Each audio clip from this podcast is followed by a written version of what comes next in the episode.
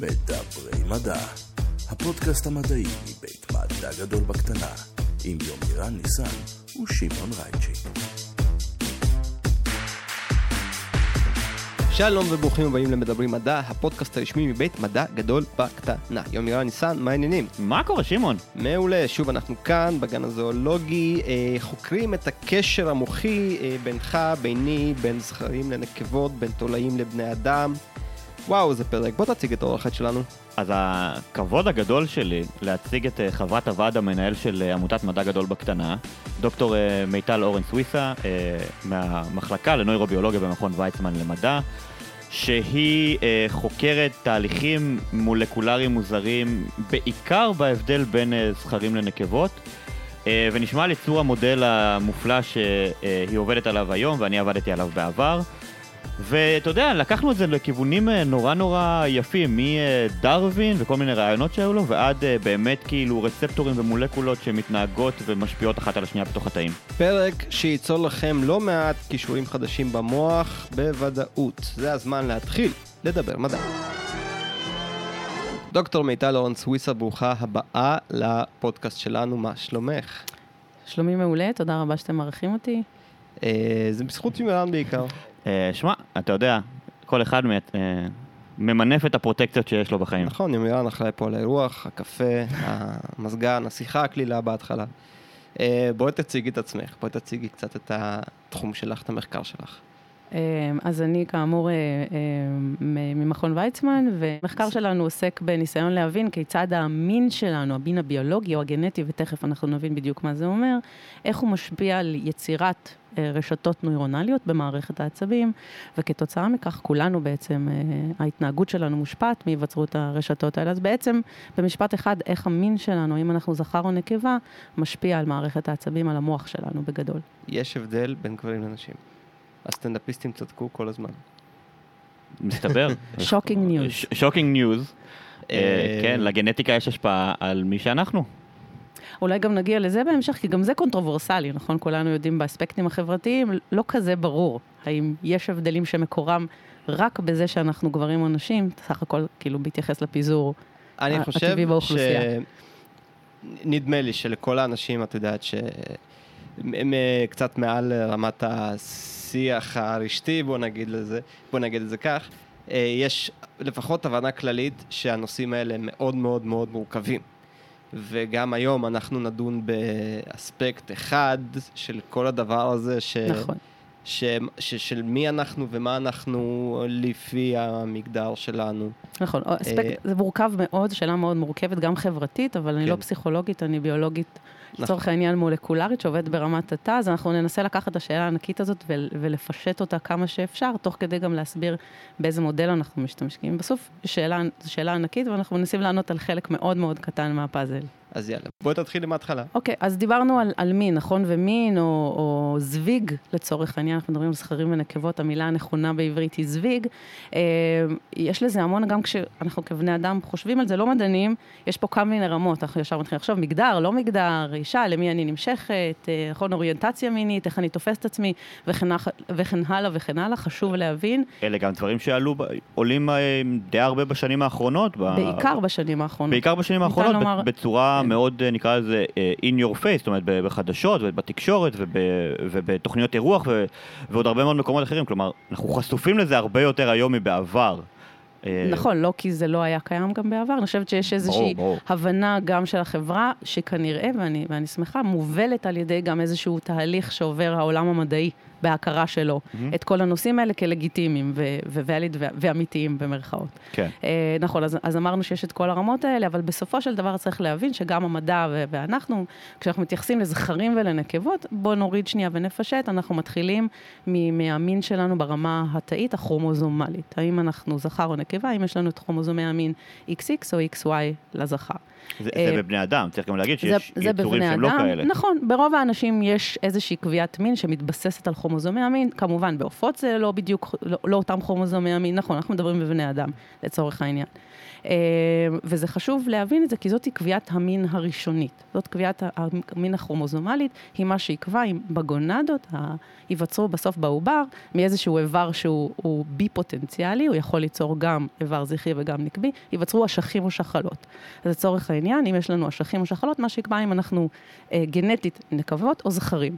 כל שאר מאפייני המין, וזה מנעד מאוד מאוד רחב של מאפיינים, מהפין, הדגדגן, ולא רק אה, איברי המין האלה, כל איברי המין החיצוניים, אה, חזה, סיעור, מנעד הכל, הם כולם קביעת מין שניונית, שהיא ברובה הורמו, הורמונלית. זאת אומרת שהיא לא בהכרח קשורה ישירות לכרומוזומים, וגם נתונה לאיזושהי אה, השפעה חיצונית, פלקטואציות חיצוניות. כלומר, יש כאן חשוב- איזושהי קסקדה ש, שמתחילה, ו, ואז ביחד גם, כמובן, אנחנו מכירים את זה בשילוב עם, אה, עם סביבה וכל מיני ביטוי גנים ודברים כאלה, משפיע, משפיע בהמשך החיים שלנו מתישהו. נכון, נכון, נכון, נכון מאוד.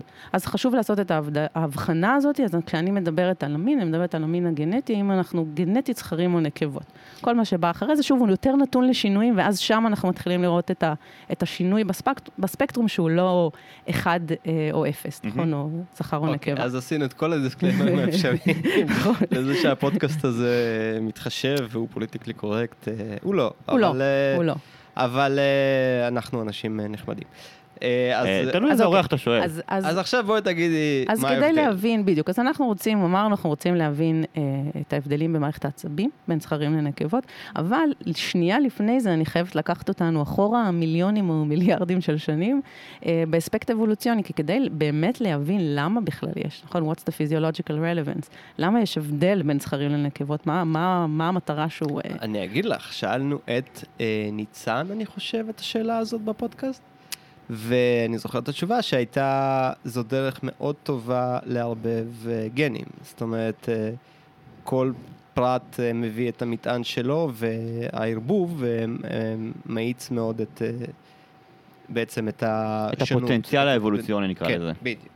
וריאביליות הגנטית, נכון, אבל רק אנחנו רוצים לשים את ההבדלים בין המינים באותו, באותו כובע אבולוציוני, ובשביל זה שנייה אני רוצה לחזור אחורה לדרווין. אז כולנו מכירים את דרווין בתיאוריה היותר מפורסמת שלו, שהיא ברירת, אה, הברירה הטבעית, לצורך העניין, ודרווין היה, לא היה היחיד שדיבר על אבולוציה, אבל הוא היה זה שהחדשנות שלו הייתה שהוא הגדיר אותה כאיזשהו תהליך מתפצל, נכון, אב קדמון אחד משותף, שממנו יש המון התפצלויות, והיצורים הם היצורים המותאמים ביותר לסביבה שלהם.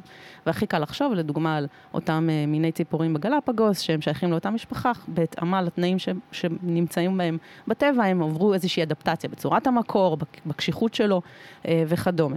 זה ברור לכולנו, אבל בואו נשים שנייה אני אוהב, אני אוהב שאת אומרת, זה ברור לכולנו, שיש כל כך הרבה בלאגן בחברה, בחברה העולמית בכללי אני ובישראלית רוצה להאמין בפרט. שאנחנו זה מדברים ברור על למאזיני אנשים... כן, זה ברור אני למאזיני הפודקאסט, כן. אני רוצה להאמין שאנחנו מדברים על אנשים שאבולוציה היא לא, היא לא אניגמה מבחינתם, אלא איזושהי, נכון. איזושהי אה, עובדה מדעית. אנחנו אנחנו מקווים שאחרי כל כך. הרבה פרקים על אבולוציה. כן. כן. אז, אז הסברתי את זה במשפט, אבל בואו ניקח את אותן ציפורים ונשים עוד אה, ציפור או עוף לצורך העניין לידם, הטווס. שני המופעים, הטווס, איך אומרים בעברית? טווסה? אה, נראה לי טווס והטווסה. נגיד. הטווס. הנקבית, הטווסית. אה, מאוד מאוד מאוד שונים אחד מהשני, נכון? הזכר הוא מפואר ומהודר, למי שלא יודע זה הזכר ולא הנקבה. וכשאתה מסתכל עליו וחושב על דרווין במקביל, יש פה כמה בעיות. זה לא לגמרי מתיישב אחד לאחד עם תיאוריית הברירה הטבעית, נכון? משתי סיבות, עם אני אפרט הפרשנות אותם. הפשוטה שלה אולי. אז אני אפרט, אני, אפר, אני אפ, אפרוק את זה לשני, לשני דברים. א', אם אנחנו חושבים שהנוצות האלה התפתחו כתוצאה מהתיאוריה של דרווין הרווחת, שזה אדפטציה לסביבה, אז למה רק לזכרים יש אותה? בעיה מספר אחת של ליישב את זה, את התכונה הזאת או את ההבדלים האלה עם הברירה הטבעית. והדבר השני, למה באורגניזם התפתחו בכלל מלכתחילה תכונות כאלה שבצורה מאוד ברורה מורידות את השרידות שלו. נכון, אפשר לחשוב על כל הציפורים המאוד מפונפנות והמפוארות האלה. תכלס, טרף הרבה יותר קל לסביבה. אז יש כאן איזושהי, בוא נגיד, אה, מקרה מאוד פרטי שלא מתיישב אחד לאחד עם אותה התיאוריה אה, הראשונה של דרווין. תראי, אם תשאלי את הטווסים פה בגן המחקר הזואולוגי, הם יגידו לך, תשמעי, יש לנו זנב יפה, אנחנו יושבים, מדי פעם מגיע בן אדם, נותן לנו אוכל. וואלה, אם זה לא פיצוח של דרווין אה, עד הסוף, אז מה כן? אה, זה סוג של ת"ש, אבל צריך לזכור שהטווסים האלה בטבע מגיעים כן. מאזור הודו, ושם אתה יודע, יש איזה כמה, איזה דבר או שניים, בוא נגיד ככה, שיסמכו על שניצל כן, טווס. תסתכל על ציפורי גן עדן, אי שם בג'ונגל, לא חושבת שאנשים מאכילים אותם. בגדול, יש פה אה, איזשהו קונפליקט. בפפואה ניו כן. בפפואה נכון, ניו גיני. נכון. אז גם דרווין עצמו הבין את זה, וזה מה שהוביל אותו, ועוד כמה מדענים במקביל, אבל בואו נפשט את זה, אז דרווין, אה, ל insight, או לתובנה השנייה הגדולה שלו, שהיא תיאוריית הברירה המינית. והקטע הוא שאפילו דרווין בעצמו לא ממש הבין כמה הברירה המינית או הסלקציה המינית כל כך חזקה בכך שהיא מוציאה את האורגניזמים הרבה הרבה מעבר לאופטימום, נכון, שצריך בשביל לשרוד אה, בטבע. כן. הוא הבין שזה קיים, אבל, אבל החוזק של זה לא לגמרי אה, ירד בימיו. אז אני, כלומר- רוא- אני רק רוצה להוסיף על זה, על מה שמיטל אמרה, שדיברנו על זה גם הרבה בפרקים. אלכס, אבל באופן כללי, בפרקים על אבולוציה, דרווין דיבר, אה, הוא מאוד הושפע מה, מהרעיונות של הכלכלן אדם סמית, והוא דיבר גם בהקשר של, אה, אה, של אה, אה, אבולוציה, על שני דברים מרכזיים שהם הכוחות הכי חזקים שיש בהם. כל היצורים רוצים לעשות סקס, וכל היצורים רוצים לא למות. כלומר, מוות וסקס אלו בעצם הכ- מה- הכוחות אולי החזקים ביותר שמשפיעים על היכולת שלנו אה, להמשיך הלאה ולהיות חלק באבולוציה. כן, זו הסיבה שאנשים בונים נינג'ות אה, רובוטיות כדי לחתוך לפחות את אחת השרשרות האלה. לגמרי. אה, של אחרים אבל. של אחרים, ברור, אבל זה מעלה את שלך. אז אה, אוקיי, הברירה... אז אני רוצה להגיד שבעצם אה, היום אנחנו יודעים, fast forward כמה, כמה עשרות שנים, אנחנו יודעים שהברירה המינית היא כוח מניע, היא לא הסיבה היחידה, אבל היא הכוח המניע המרכזי כמעט לכל ההבדלים בין המינים שאנחנו רואים. יש... אז אה, אני רוצה להבין את הנקודה הזאת, כי לא שמעתי מעולם על ברירה מינית, ומה שאת אומרת בעצם זה שיש את הסטרס האבולוציוני, כמו שאנחנו מכירים אותו, שבעצם היצור מתאים את עצמו נכון. לטה-טה-טה-טה, ובמקביל יש עוד מנגנון, שאת עכשיו אה, מתחילה לפרט, שבעצם במקרים אז, מסוימים... אז הוא- לא דיברנו על המנגנונים של הברירה המינית, זו תיאוריה. הברירה המינית אומרת איך אני כאורגניזם מתאים את עצמי בצורה המיטבית לסביבה, על ידי, על, על, לצורך זה שאני אמצא מייט, שאני אמצא את הבן זוג שלי. או במילים אחרות, כמו שאמרת בהתחלה, להעביר את המידע הגנטי שלי לדור הבא. שזה תכלס, כנראה, לפי הכוח של הברירה המינית, יותר חזק מכל דבר אחר. כלומר, זה, זה איזשהו emerging property מהאבולוציה, מהברירה נכון, זה הטבעית. מקרה פרטי, אפשר להגיד זה שזה... מקרה פרטי, ואת אומרת שהוא יותר חזק, כמו שאנחנו רואים בטווס, נכון. לפחות לפי ההתבוננות שלנו, מה... כביכול הלחצים הרגילים מהסביבה. כן, הוא מייצר, יש דוגמאות אה, מה, מהים, לדוגמת דגים, פאפר פיש, יש המון סרטים יפים של אה, דיוויד אטנבורג, גם בנטפליקס ו, וכדומה, אה, שהוא יוצר אה, לנקבה מעין אה, תבנית מוזאיקית Mm. יפהפייה בקרקעית, הוא מבלה שבועיים ולעשות את זה, תחשוב איזה טרף קל הוא שהוא כן. עסוק בתבנית היפהפייה הזאת, אז אם זה לא דוגמה מושלמת לכמה זה קלאש עם הברירה הטבעית, אז אני לא יודעת מה. אז, אז באמת, אה, כן, זה, זה ה, ה, זאת הברירה המינית. ה, אמרת מה הם ה, מהו המכניזם, המנגנון, אנחנו לא לגמרי יודעים, כי לא פשוט לחקור את זה, מה שחושבים שיש שני מנגנונים מרכזיים, שהם אה, מציאת הבן זוג, או בחירה, בחירה יותר נכון, choice, שזה בדרך כלל הנקבה שבוחרת את הזכר, לא תמיד, אבל, אבל כמעט תמיד. והמנגנון השני הוא כמובן ה- ה- ה aggression שהתפתח ב- באיזושהי תחרותיות אה, מסוימת. התחרותיות ואז ממנה כמובן competition וממנה כמובן נגזר גם ה aggression, ההתנהגויות האגרסיביות שאנחנו רואים בטבע, כן. בטבע כמובן. אוקיי, אז דיברנו רגע על, אה, אה, קצת על דרווין ועל אה, על החשיבות של, אה, אה, של אה, ברירה זוויגית. איך זה מתקשר למחקר זהו, שלך? אז היה לי חשוב להדגיש את זה, מכיוון שאתה יודע, אנחנו תמיד מדברים הבדלים בין המינים, אנשים, אנחנו ישר הולכים לעצמנו, נכון? אנחנו אגואיסטים מספיק בני אדם הם בשביל מאוד מאוד לעשות את זה. אגוצנטרים כדי לשים את עצמם במרכז. וחשוב לי. להכניס את זה, כי כשאנחנו מסתכלים על חיות בטבע, זה מאוד מאוד ברור איך זה מתיישב עם זה שהכוח המניע להבדלים בין המינים הוא איזשהו, איזושהי ברירה מינית, או הצורך למצוא, להיות הפרטנר המושלם בסביבה, כדי להתחרות עם כל האחרים, זה ברור. אבל כשאנחנו מגיעים לבני אדם זה מאוד מאוד מסתבך, אז אני חושבת שתמיד צריך לחזור למקור הזה. ובאמת זאת הנישה שלתוכה נכנסנו, אנחנו מנסים להבין איך ההבדלים, לא כל כך האם יש הבדלים, אלא יותר לנסות להשתמש בהם כי, כי זה מובנה, יש הבדלים, נכון? אני שואלת ברמת, אה, בחמה הכרומוזומלית, זה אני יודעת שיש הבדלים, אני מנסה להבין איך זה משפיע על היווצרות של קשרים בין תאים בודדים, זה שהתא הוא נקבי או זכרי, האם זה משנה לו, וספוילר זה משנה, תכף אה, נראה את זה, לפחות בחלק מהחיות. ואיך זה, מש... אם זה משפיע עליהם ברמת התא הבודד, איך זה משפיע עליהם, תכף נדבר על נוירונים, נכון, על, על תאי הצו, אה, על יצירת אה, רשתות, ורשתות בסופו של דבר, אולטימטלי, זה מה שאנחנו. ככה המוח שלנו, מת... ככה המוח שלנו מתפקד, וככה אנחנו מייצרים התנהגויות. אז שוב, קל מאוד לראות את זה בחיות פשוטות, שיש להן מעט מאוד תאים, קשה יותר להבין את זה אצלנו, שהכל הרבה יותר מסובך. אז, אה, אז עוד, אז למה בעצם? למה אכפת לנו? אתם יודעים, זה נושא טעון, חברתית קשה, לא משנה איך אני מדברת על זה, אנחנו מסתבכים. אה, מה המוטיבציה בכלל להיכנס למחקר כזה שאנחנו יודעים עליו מעט מאוד. אז אנחנו מתעסקים במערכת העצבים ובמוח, ואנחנו יודעים שיש הרבה מחלות לדאבוננו שמשפיעות על המוח, נכון?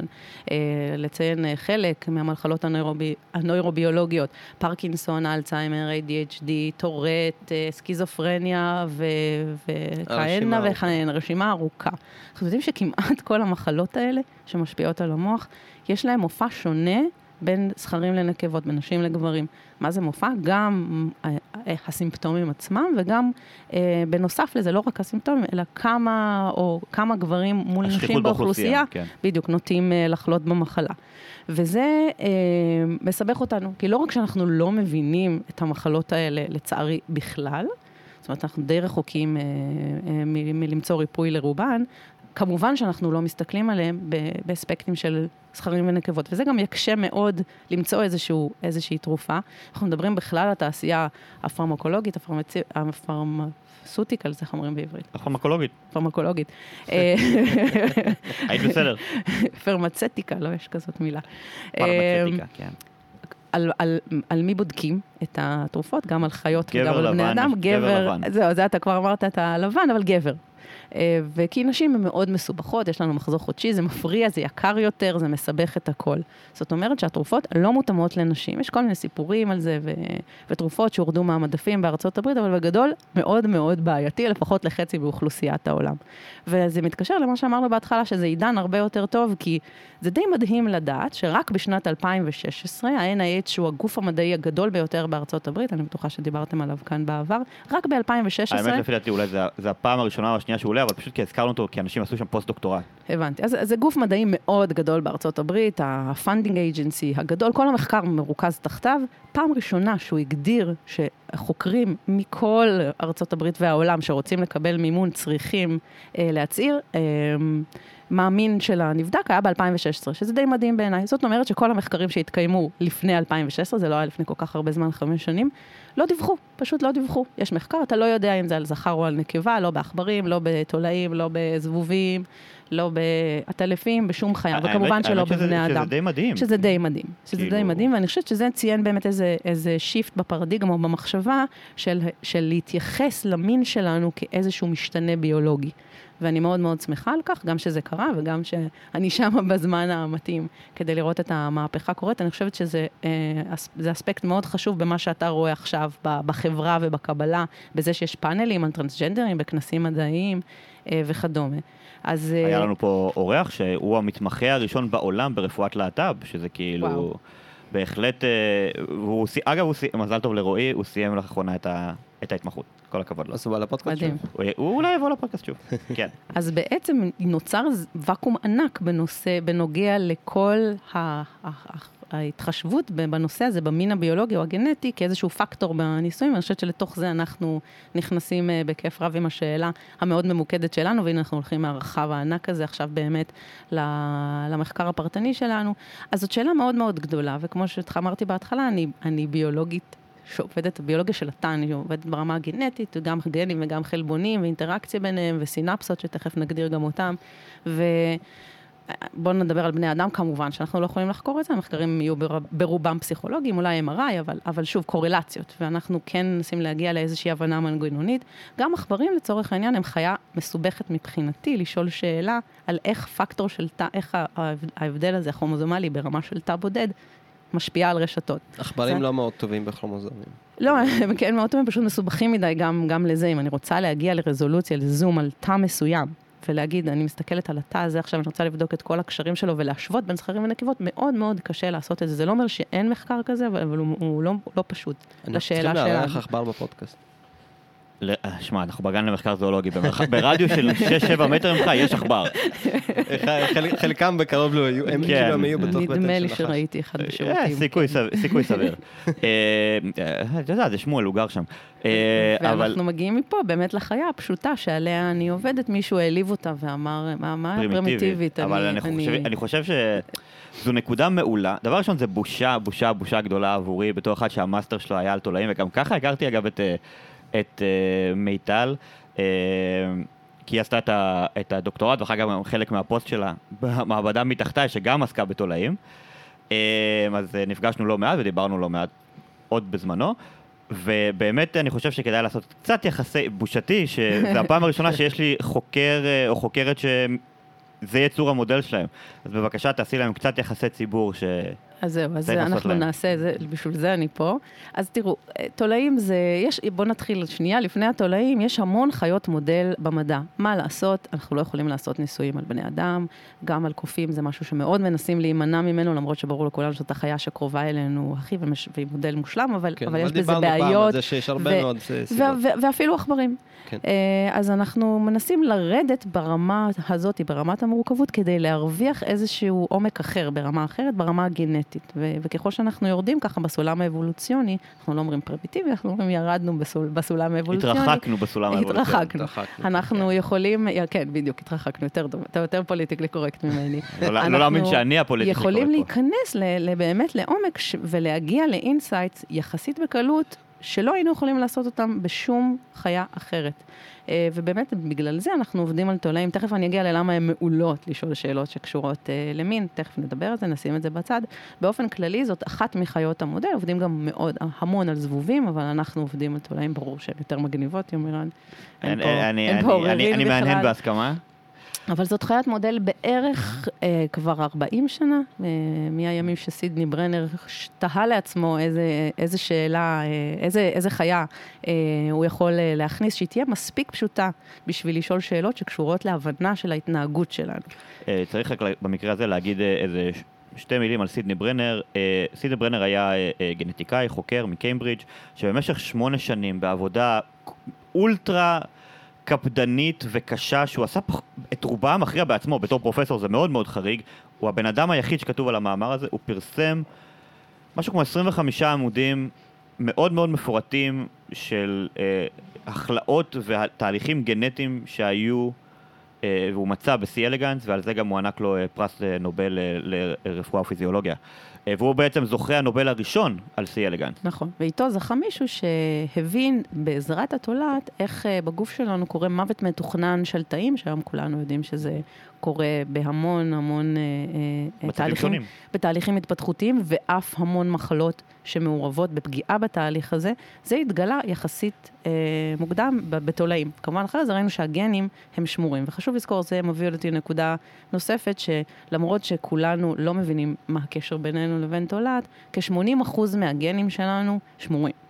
אוקיי? חשוב להגיד, אנחנו מדברים בסביבות ה-20 אלף, אז מתוך ה-20 אלף גנים האלה, יש שמירות מאוד מאוד גבוהה. זה אומר שבסבירות גבוהה, כשאני אעבוד או יבין איך גן מסוים, או התוצר שלו, שזה החלבון, עובד בתולעת, אני אוכל ללמוד על זה משהו גם עלינו, ושוב חזרנו, אנחנו כולנו חוזרים לבני אדם, מה שאכפת לנו. מה הכוונה גנים שמורים? מה בדיוק ההגדרה? שאנחנו תכף נדבר נגיד על איזשהו קולטן שאנחנו מצאנו, הקולטן הזה קיים גם בבני אדם, אז הרצף, הרצף שלו לא יהיה, המילים לא יהיו בדיוק אותם מילים בספר, אבל זה יהיה אותו ספר בסופו של דבר. אוקיי? הגנים הם, הם, הם מה שמקודד בסופו של דבר לחלבונים, וחלבונים הם אבני הבניין כלומר, של התא. מאז אבותינו הקדום, הרצפים האלה עברו שינויים אה, קלים בלבד בינינו לבין ה... חלקם קלים, חלקם יותר מסיביים, תלוי, תלוי ה- ב... ה- ה- מה ש- מה שאנחנו אה, מאוד אוהבים להגיד בביולוגיה מולקולרית זה שהרצף ה- הרצף הגנטי יכול להיות מאוד מאוד שונה. אבל מה שחשוב שנשמר זה דבר ראשון, המבנה המרחבי של אותו חלבון שנוצר בסוף, אוקיי? שאתה יכול מאוד מאוד לשנות את אבני הלגו האלה, אבל שמה שאתה מקבל בסוף יהיה אה, דומה, וכמובן שהפונקציה תישמר, וב, וכמובן שכשמראים את מה ש... בשמירות אבולוציונית, מה שמיטל מדברת עליו, זה שאנחנו נראה שבסופו של דבר, אפילו אם הרצף הגנטי יחסית שונה, הפונקציה והמבנה המרחבי מאוד דומים. אוקיי. כן, אז, אז, אה, אז חשוב להבין שאנחנו לא עובדים על גנים או על כל מיני מוטציות או וריאנטים כאלה שהן ספציפיות לתולעת, כי אחרת זה באמת היה, לא היה נקרא חיית מודל. היא, היא משמשת אותנו לנסות להבין דברים ב mini scale, או בעצם להפחית את אותם חלקים של הלגו, שנוכל לפתור אותם piece by piece. רגע, איזו תולעת זו? זה לא אמרנו. זהו, זו תולעת אה, עגולה, נכון? לצורך העניין round נימית. worm. נימית? זה round worm. טוב, אפשר להתווכח על זה, עמירן. אני יכול לעשות גוגל רגע. תולעת מאוד מאוד קטנה, שקופה, אה, שהיא חיה בדרך כלל בפירות רקובים על האדמה, אז אם אמרו לכם אל תרימו, תרימו, אבל, אבל אם תרימו, אז ככל הנראה יש שם אה, תולעת אה, אחת או שתיים. אה, דבר נוסף שרציתי להגיד עליהם, שהן מאוד קטנות ולא פתוגניות ולא מגעילות, לצורך העניין, גם אותי, התולעים שיש לילדים, מגעילות, אבל התולעים שלנו הן ממש לא מאוד ידידותיות, הן מיקרוסקופיות, ואחת הסיבות שאותו סידני ברנר, הנובליסט אה, שיומירן הזכיר, אה, בחר אותן הם כי הן היו, אה, הן שקופות וקל מאוד לעשות להן אנליזה בלי איזה צורך במיקרוסקופיה מאוד מאוד מתוחכמת. היום כמובן המיקרוסקופים שלנו מתוחכמים יותר כי עברנו מהרמה הזאת, אבל בהתחלה הם יכלו... זה לה... היה חשוב, כן. כן, הם, הם יכלו להבין את כל, או להסתכל או להבין את כל החלוקות התאים הפשוטות האלה, רק בהסתכלות במיקרוסקופ אה, פשוט. לא אמרתי שבנוסף לזה יש לה מעט מאוד תאים, אנחנו רגילים לדבר על מיליארדים של תאים, לתולעת יש בסך הכל משהו כמו אלף תאים, מתוכם כשליש מהתאים שלה הם אה, תאי עצב, אני שונאת להגיד תאי עצב, אז אני, אני טועה, נוירונים. נגיד נוירונים, בסדר? אה, נוירונים, 300 מתוכם הם נוירונים, זאת אומרת שליש מהגוף שלה הם, הם, אה, מה נוירונים. מה הגודל של הפיזית מילימטר. האורך שלה כמילימטר. אתה צריך בינוקולר כדי לראות את זה. הבנתי. אז היא מאוד מאוד קטנה. אה, כמו שאמרנו, אפשר לעשות עליה כמעט כל מניפולציה גנטית.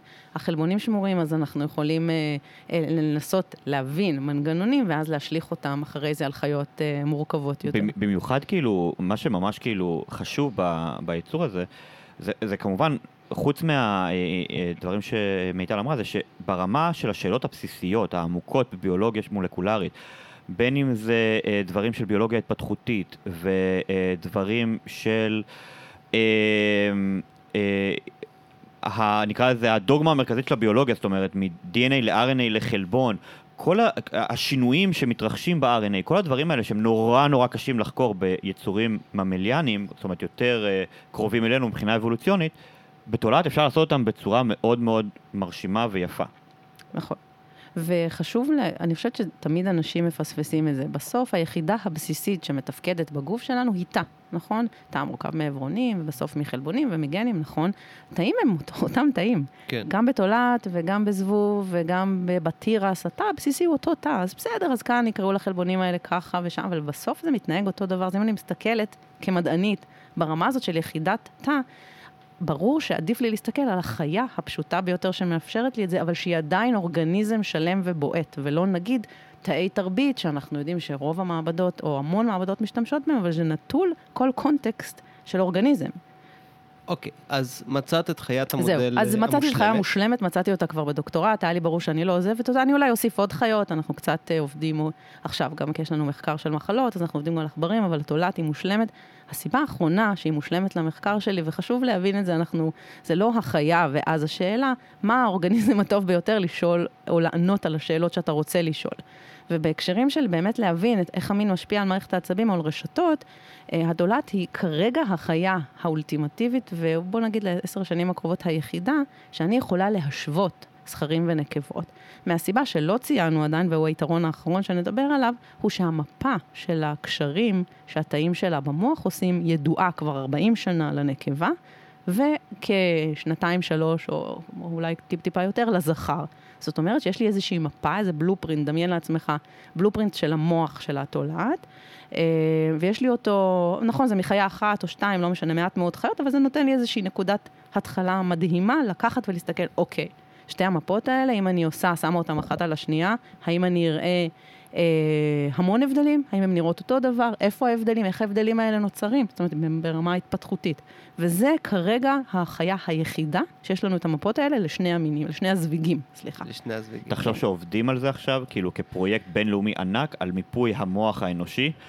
זה ייקח לדעתי נכון. עוד שנים רבות עד שיהיה לנו משהו קרוב ל blueprint. והשאלה אם גם צריך את זה, אם זאת לא השקעה יודע. נכונה של כספי המיסים, זה אולי בפודקאסט ב- אחר. כן, באיזה פרק כן, אחר. אבל, אבל field ה connectomics, ה field הזה שלוקח ו, ו, ומסתכל ברמה של האולטרה סטרוקטורה על קשרים ו, ו, ועושה להם פרדיקציה או, או, או עושה ריקונסטרקציה, משחזר אותם, הוא field מאוד מאוד חזק היום, מושקעים בו המון המון כספים, ותולעת היא בעצם הייתה חלוצה גם, גם בתחום הזה. אה, אז זה, זה בעצם היתרון. אני מתחילה, או המחקר שלי התחיל בפוסט, בלהסתכל על שתי המפות האלה של הזכר ושל הנקבה, ולראות האם זה בכלל, אה, האם זה בכלל אה, שונה לגמרי? חשבנו שלא יהיו בכלל הבדלים, כי הזכר, לא דיברנו על זה, אבל התולעת היא לא בדיוק נקבה, היא נקבה, נקרא לה עם שדרוגים. היא הרמפרודיטית לצורך העניין. מה שזה אומר שהנקבה מייצרת גם, אה, גם ביציות וגם זרע. זאת אומרת שהיא יכולה להפרות את עצמה. אבל חשוב לזכור שההבדל הזה, ההרמפרודיטיזם הזה, הוא, הוא הבדל של, הוא, הוא קיים בתאי המין. תאים סומטיים, שאר תאי הגוף שאינם תאי המין, הם אה, לא יכולים להיות גם וגם, אז, אז לצורך העניין, תאי הנוירונים, תאים של מערכת העצבים, הם נקביים. אז התולעת הזאת היא אומנם הרמפרודיטית, אבל היא נקבה מבחינת מערכת העצבים שלה. וכשהתחלתי אה, לשאול את השאלה הזאת, באמת אמרתי, מה, כמה הבדלים כבר יש? הזכר הוא כזה פשוט, היא מייצרת אותו רק כדי שיהיה לה קצת את אותה רבגוניות הזאת שדיברת, שהיא לא תיכחד בגלל מוטציות. כמה זה הולך כבר להיות שונה, נכון? יש לו עוד המון המון נוירונים נוספים בהשוואה אליה, שזאת גם שאלה מעניינת. למה חיה כל כך פשוטה צריכה להוסיף בזכר עוד 25% יותר תאי עצב? האם זה כי הוא... אה, מתוחכם יותר, כמו שרוב הזכרים, הזכרים אוהבים אה, לחשוב, הגברים, או שהוא צריך פשוט את אותם תאים לבצע בדיוק את אותה פעולה. זה אתם תחליטו, אנחנו לא יודעים מה הסיבה. לדעתי זה כי זכרים נוטים להרס, ואני יודע שכשהם יסיימו את חייהם תהיה להם אותם. לא, שמע, גם, גם, גם אחד הדברים המדהימים פה זה שאתה יודע, אולי אפשר להגיד ב- באורגניזם מסוימים, נגיד שיש אה, זכר שהוא יותר גדול משמעותית, אז גם שיהיה לו יותר תאי עצב, אבל פה הזכר הוא אפילו יותר קטן מהנקבה. כן. עוד יש לו פחות תאי עצב, אז כאילו, לא, יש לו יותר. אה, סליחה, אה, באופן יחסי שיש לו יותר תאי עצב, כן. כאילו, מה, מה קורה פה? יש לי שאלה, כן. אמ, המפות האלה שדיברת עליהן, בעצם אותו מיפוי מלא של אותה רשת אה, ניורונים. כמה מזה, זאת אומרת, ידוע מראש, וכמה מזה נבנה באופן דינמי תוך כדי ההתפתחות? הרי זה לא בדיוק... וואו, שאלה מעולה. איך אתה, אתה ישר קלעת על ה... זו שאלה מצוינת. אז אני- המפות, אני יש שוקל לנו... להתחיל פודקאסט מדעי.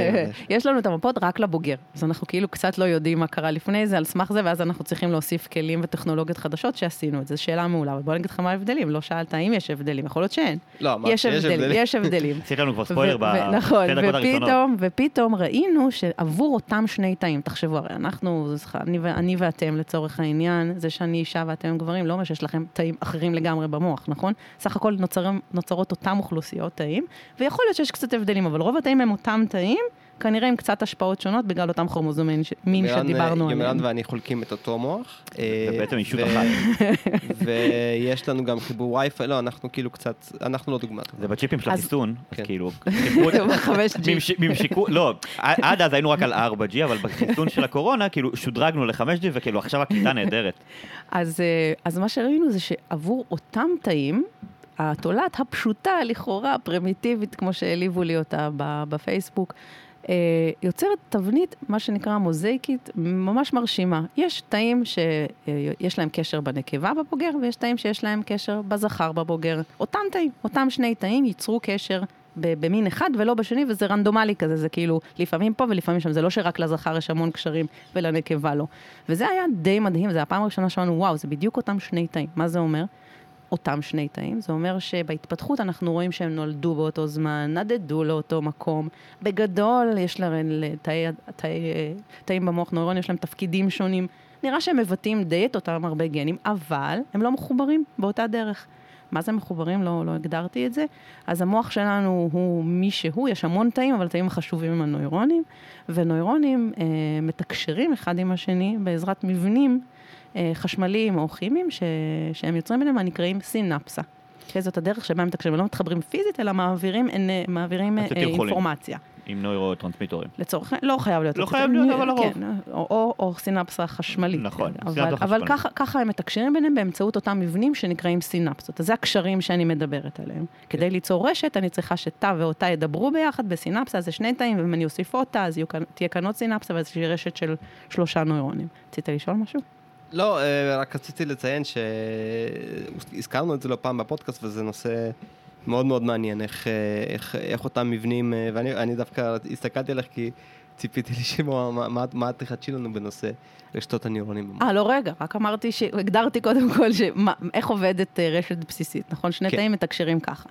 ואנחנו מצאנו שה... אז אמרת באמת מה קורה במהלך התפתחות, איך אנחנו מגיעים למצב הזה. אז אנחנו יכולים לחשוב על כל מיני דרכים שבהם במהלך התפתחות נגיע לאותה תבנית אה, בוגר שהיא שונה. ובאמת היו כל מיני אופציות, והאופציה שראינו קצת הפתיעה אותנו בהתחלה, כי אנחנו שוב מדברים על אורגניזם נורא פשוט. מצאנו, ואנחנו הראשונים שראו, שיש הסרה של קשרים, או נגיד גיזום, או pruning באנגלית, או אלימינציה של קשרים בצורה ספציפית, שהיא תלוית מין. זאת אומרת שהאורגניזם מתחיל מאיזשהו סט די ניטרלי של קשרים, יש יותר קשרים אה, אה, מהבוגר לצורך העניין, אותו דבר. זאת אומרת, א-מיני, במרכאות, אה, ובמהלך ההתפתחות, כל מין כתלות בקשר שהוא צריך אה, להסיר, עושה הסרה של הקשר. התא לא משתנה, אוקיי? הוא נראה בדיוק אותו דבר, זה ממש אלימינציה נקודתית, סינפסות, אנחנו מדברים על מבנים מאוד מאוד קטנים, ננומטרים בודדים, אה, ננומטר 10 בחזקת אה, מינוס 9. כן. אה, אה, בכל זאת ניישר קו. אה, ויש הסרה שהיא תלוית מין. זאת אומרת, המין קובע במהלך ההתפתחות איזה קשרים יישארו ואיזה קשרים יוסרו. עכשיו, זה, זה הפעם הראשונה ולדעתי עדיין היחידה שבה מישהו הראה שיש כזאת הסרה של קשרים במוח שהיא תלוית מין. אה, וזה מעניין, כי אנחנו יודעים כבר הרבה זמן שיש יש אלימינציה של קשרים, אנחנו יודעים שאנחנו נולדים עם הרבה יותר קשרים ממה שאנחנו צריכים, שיש מחלות שהן מושפעות בזה שיש הרבה יותר מדי קשרים שנשארים כי הגיזום הזה נפגע, או הפוך, שיש יותר מדי גיזום ב, בכל מיני מחלות שמשפיעות על המוח. אז, אז זה היה די חדשני לבוא ולהגיד שיש, שהמין שלנו, האם התא הוא נקבי או זכרי, לא תלות בהורמונים, אני לא ממש הדגשתי את זה, אבל רק העובדה שהתא הוא זכרי או נקבי, מספיקה בשביל להביא לאלימינציה של קשר. האם זה בעצם- ספקטרום או 1 או 0? האלימינציה? כן. זו שאלה טובה, בגדול אנחנו רואים שברוב החיות שאנחנו מסתכלים יש הסרה, אבל אני, אני אגיד שככל הנראה זה ספקטרום, כי נראה שיש תנאים בסביבה שמשפיעים מעניין. על ההסרה הזאת, ומשפיעים רק על הזכר, בעיקר.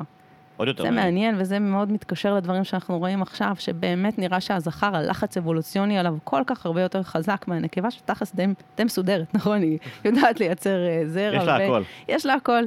אה, אז נראה שהלחץ עליו כל כך חזק, שכשהתנאים בסביבה לא טובים, הוא כן שומר את חלק מהקשרים, ולמה? בסדר, זה אולי אה, בהמשך שנגיע. צריך גם להגיד שבאופן אה, טבעי, אם אני זוכר נכון, רק 3% מהצאצאים של, של תולעת בתנאים רגילים הם זכרים. נכון. זאת אומרת, 97% יהיו אה, נקבות או הרמפרודיטיות, שזה מדהים בפני עצמו, ש, שיש אחוז כזה שנשמר יחסית ב, בכל אה, הטלה של אה, ביצים. נכון, הזכרים הם נוצרים באמת, הם אירועים יחס, יחסית נדירים במין הספציפי הזה, אה, בספישיז הספציפי Mhm. הזה, אבל אני אגיד לך, יומירן, קח אותך קדימה, אנחנו מסתכלים על זנים אחרים של תולעים שהם זכר ונקבה, לא הרמפרודיטית, כן. וכל מה שאנחנו רואים נראה שזה קורה גם שם. אז נראה. שזה לא, זה לא איזשהו דבר מאוד מאוד קריטי. אז בואו נספר לכם על מחקר אחד ש, ש, ש, של המעבדה, ככה שפרסמנו לפני כמה חודשים, וגם איך מתגל, אנחנו מתגלגלים ממנו למחלות אה, של בני אדם.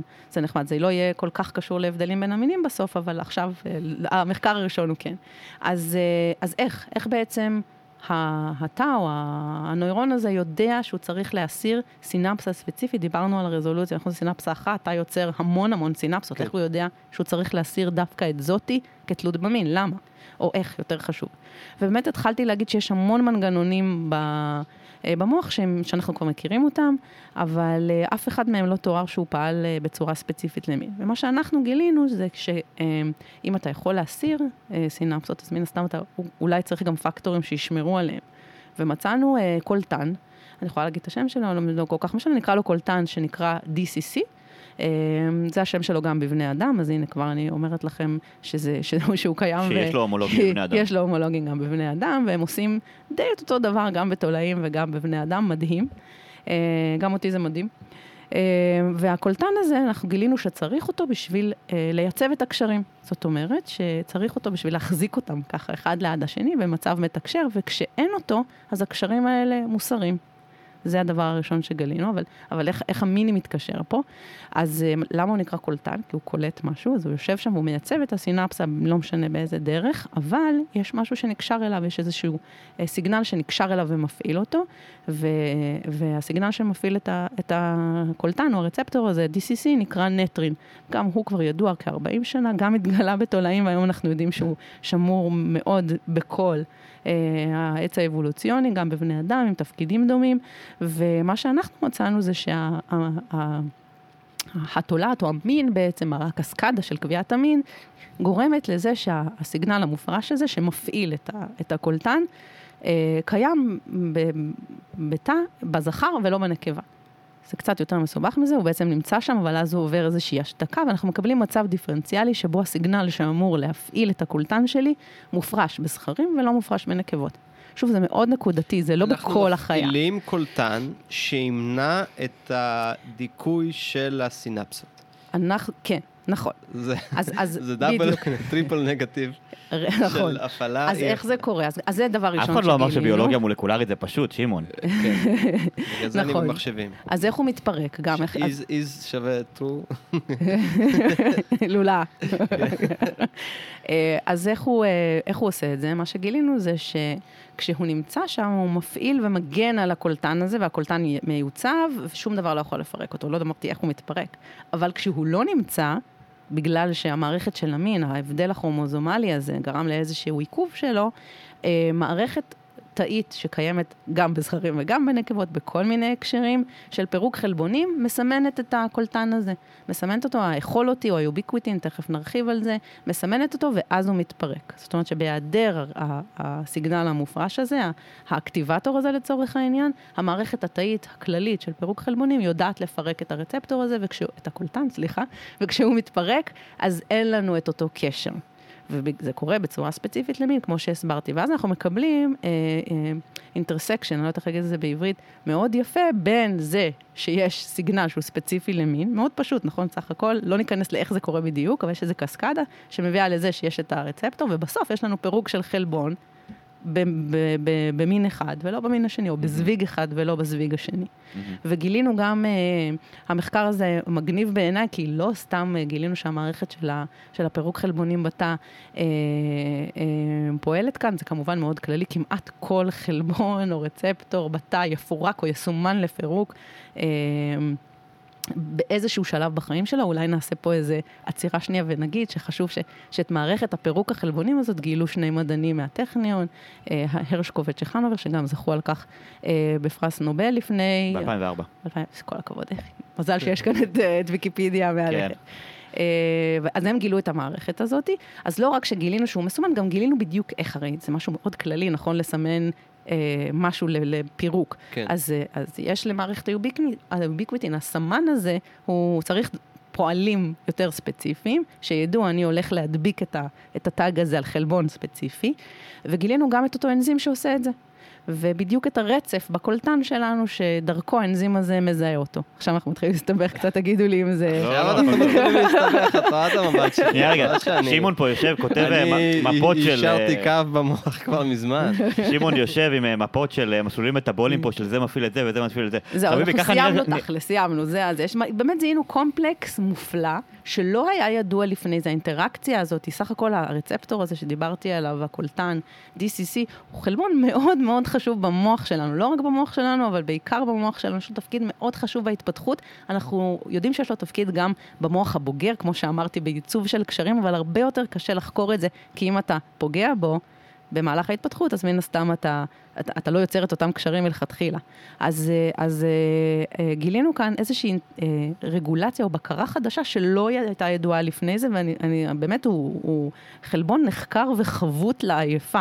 וכן הצלחנו להביא כאן תחת, או בגלל המחקר הזה של ההשוואה של שני המינים, אינטראקציה חדשה, ובאמת לקחנו והסתכלנו האם האנזים הזה, שלא, שלא כל כך הזכרתי אותו, האם הוא עושה או מזהה גם את החלבון ההומני, בסדר, אפילו לא העכברי ההומני, וכן, יש ביניהם אינטראקציה. זאת אומרת, הנה דוגמה מופלאה. הבנו גם משהו נחמד על, על ההבדלים בין המינים, איך אתה יכול לקבל שינויים מינוריים ברשת, סתם על סמך זה שהתאים האלה זכריים ונקביים עם אותם, נקביים עם אותם תאים, ולמדנו משהו על, אה, על, על, עלינו, על בני אדם, או על יצורים מלאים יותר, אה, שלא ידענו לפני זה, ושגם לא, כנראה לא היינו מגלים אותו בלי החיות האלה. חשוב לי רק להגיד פה משהו מאוד מאוד uh, מעניין.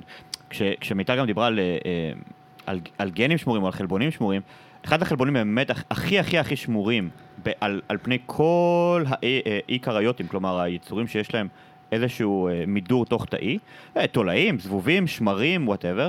אגב, את ה ubiquitin גילו, ב, גילו וחוקרים עד היום בשמרים. אם תיקח ubiquitin משמר, מפטריה חד-תאית, כזו שיוצרת בירה, לצורך העניין, אוקיי? ותשים אותו בתוך תא של בני אדם, הוא יעבוד נהדר. הוא עד כדי כך שמור אבולוציונית, כמעט כל מוטציה תגרום לו לא להיות פעיל כמו שצריך. מאוד מאוד מאוד שמור, והאמת זה, זה במרכאות אני אגיד, זה לא מפתיע שבתולעים זה גם שמור, כאילו, זה מסוג הדברים האלה שהגיוני שיהיו. אני עובד נהדר כשמכניסים לי בירה. גם כן. אני, גם כן. אני. זה משדרג, אתה אומר, זה משדרג. אז, אז אה, בסוף אולי נזכיר איזה משהו, כי לא דיברנו על רשת, זאת אומרת, ברור לנו ששני תאים שמתקשרים הם הבסיס, היחידה המינימלית ליצור אה, רשת, איזה nodes, נכון, שני nodes שמתקשרים ביניהם, אבל בסוף אולי אם יישאר זמן, אני יכולה לדבר על איזשהו מחקר שהוא על רשת, אה, ושיש לנו insights די מגניבים, אני כן רוצה לסיים עם, אותו קולטן, DCC, וכשהלכנו לספרות והסתכלנו קצת על מחקרים, ואתם יודעים איזה מחלות, וכי מה לעשות, משם מגיע הכסף, אה, אי אפשר להתחמק מזה. אה, אנחנו כול- כולנו מכירים את הסיפור של אני רוצה לחקור את החלוקה התאית של הרקטום בזבובים, כי סרטן. כולנו מכירים את המם אז. לשמחתי, לא... וואו, הלכת רחוק, לא אני, פחות. אה, אז, אז כשמסתכלים על הספרות, אז יש המון מחקרים שהם נקראים Genome Wide Association Studies, שממפים מוטציות בהמון המון אנשים באוכלוסייה. ההיט מספר אחת ברוב המחלות שמשפיעות על המוח, מחקר שעשה נגיד, אה, הסתכל על שמונה, זה אותו קולטן. רצפטור DCC, שזה די מדהים, כי אנחנו, יש לנו איזשהו insight חדשים, יש לנו, גם לא דיברתי, אבל, אבל כלים חדשים לחקור אותו, ויש לנו, נכון, גילינו איזושהי רגולציה חדשה עליו, שלא הייתה ידועה לפני זה.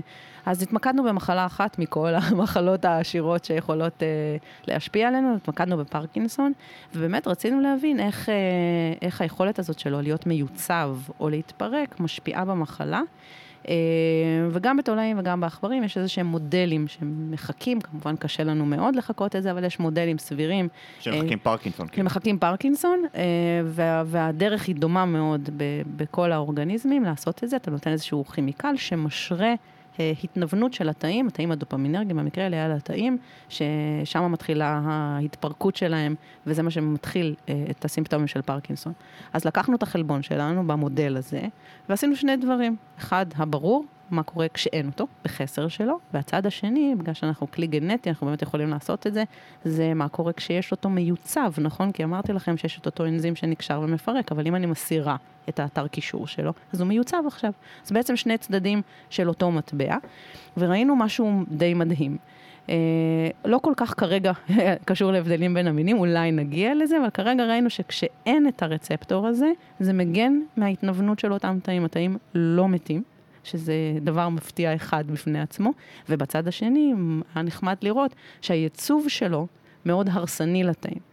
זאת אומרת שעכשיו אני מייצבת אותו, ואני יודעת להגיד שככל הנראה אני מייצבת גם המון המון קשרים שהתאים האלה עושים, מאוד מאוד הרסני לתאים, והם יוצרים איזשהו, אה, משרים פרקינסון גם בלי המודל הכימי שאנחנו משתמשים בו, שזה די מדהים. אז הנה, מחקר מאוד מאוד בסיסי בחיות בסיסיות, לקח אותנו לאיזושהי תובנה חדשה למחלה שרלוונטית לכולנו. אז אני רוצה להבין, רגע, כאדם שבאמת לא בא מהתחום, אה, רק אני רוצה להגיד את מה שאני מבין מתוך זה. יש לנו רצפטור, אה, DCC, אה, ואנחנו רואים שהשתקה שלו מובילה לעיצוב של הקשרים אה, בין... לא, לא, לא, אז, אז לא השתקה שלו. שוב, אמרנו כשאנחנו מורידים את אתר, אתר הקישור לאנזים ההוא שאמור לפרק אותו, אז הוא לא מתפרק, אז הוא מיוצב. אז הוא לא מתפרק, אז הוא מיוצב. נכון, ואנחנו יודעים שייצוב שלו גם מייצב סינפסות, נכון? כי זה מה שראינו כן. כשחקרנו את ההבדלים בין המינים. כן, אז זה צד אחד. אז אני הפכתי.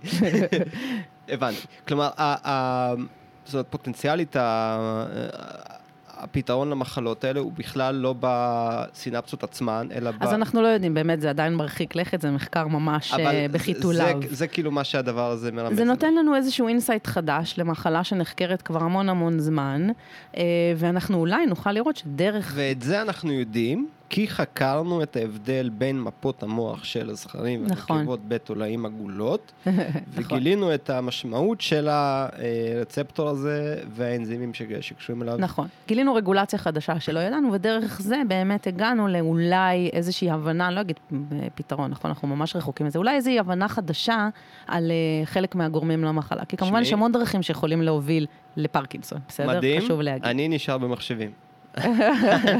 אני- אחרי הפרק הזה. אני חושב שאחרי איזה 60 פרקים בביולוגיה ורפואה, נראה לי שכאילו אתה, אתה כאילו די נעול על הקטע שלך להישאר במחשבים. כן?